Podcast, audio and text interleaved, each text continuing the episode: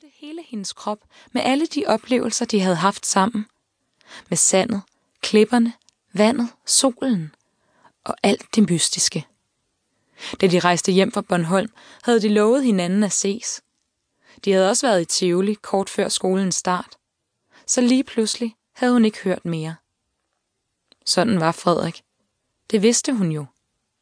Og det var ok. Han var bare der, hvor han var. Og hun havde bare glædet sig til, at de nok skulle ses igen i juleferien. Men nu var det den 23. november, hendes 12-års fødselsdag, og nu stod han altså lige pludselig kun 20 meter fra hende. Hun kunne bare gå direkte hen og sige, Hej Frederik. Så hvorfor tøvede hun? Han ville da vel nok blive glad for at se hende. Nu gjorde hun det altså. Hun begyndte at gå hen mod billetkøen. Langsomt, mens hun fulgte hans blik over mod svingdøren. En stor gruppe piger var på vej ind. Tøsede, pjankede piger på hendes egen alder. De var heldige at være så mange sammen, tænkte Emmy, og nærmede sig Frederik, da hun bemærkede, at pigerne råbte og vinkede hen mod hans gruppe. Alle drengene vendte sig med store smil. Emmy talte instinktivt de to grupper. Der var nogenlunde lige mange i hver. En pige til hver dreng altså. Også en til Frederik. Nu trådte han som den eneste af drengene frem mod en af pigerne. En lyshåret pige med pelshue og skijakke. Han tog et eller andet op af sin jakkelomme. En gave. Og rakte den mod hende med et stort smil, mens han sagde noget til hende med hovedet på skrå. Pigen lænede sig frem og lagde armene omkring ham. Alt det nåede Emmy at registrere på vej hen til Frederik, men hun nåede ikke at stande sig selv og skynde sig tilbage til plakatsøjlen, før et fløj ud af hende. Hej Frederik! Ikke kun Frederik, men hver eneste dreng og pige i gruppen vendte sig om mod hende og stirrede. Rød knop. Totalt rød knop. Også hos Frederik, da han kiggede over skulderen ved siden af den hvide pelshue og råbte. Hej, Emmy! Meget højt og skingert. Spredt fnisen. Hvad laver du her? råbte han så og gjorde sig fri. Skal du i biffen?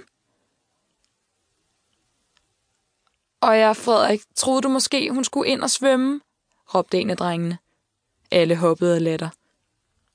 Øh, sagde Emmy og kiggede ned i gulvet. Nej, jeg har faktisk lige været. Jeg skal skynde mig ud og møde min mor nu. Så hej, vi ses. Hun vendte sig og begyndte at gå. Nej, vent, råbte han. Hvad så du? Var den god? Emmy drejede kun hovedet halvt, da hun råbte. Jeg kommer for sent. Hej hej. Hun skyndte sig hen mod svingdøren. Hun ville vente på mor udenfor og forsøge at lokke hende til at lave noget andet end at gå i biografen. Ude. Nu elskede hun pludselig den kolde, våde, prikkende luft på kinderne. Frederik havde altså en kæreste. En, som han kan gaver. Det var måske derfor, hun ikke havde hørt mere fra ham. Hvor pinligt, at hun var blevet så rød i hovedet. Og hvor dumt, at hun ikke havde nået at vende om. Hun tog snippen af sit halsterklæde og trykkede hårdt efter i begge øjenkroge. Hvis der skulle være en lille tårer, der havde snedet sig ud, skulle den være væk nu. Hun håbede, hun kunne bilde mor ind, at det var den kolde vind, der gav hende røde øjne. Emmy, lille skat, hvorfor står du dog herude? Mor kom småløbende hen over pladsen med sin håndtaske og et lille vådt flag flagrende i hånden. Hej mor, jeg har faktisk ikke så meget lyst til at gå i biografen. Skulle vi ikke heller gå på julemarked? Og så ud og spise bagefter? Øh, jo, hvis du heller vil det. Men du skal huske, at det jo ikke er jul, men din fødselsdag, vi fejrer. Sig mig, er der noget galt? Dine øjne er helt røde og hævede. Mor lød bekymret. Det må være vinden. Og så er jeg vist også ved at blive lidt forkølet. Og så vil du ud og gå? Ja, det lyder jo rigtig fornuftigt. Sig mig, hvordan er det gået i skolen? Mor prøvede at finde ud af, hvad der var galt. Emmy ville ikke røbe noget som helst. Okay, men lidt kedeligt. Svømning var aflyst. Nå, der var ærgerligt. Fik du delt flødeboller ud?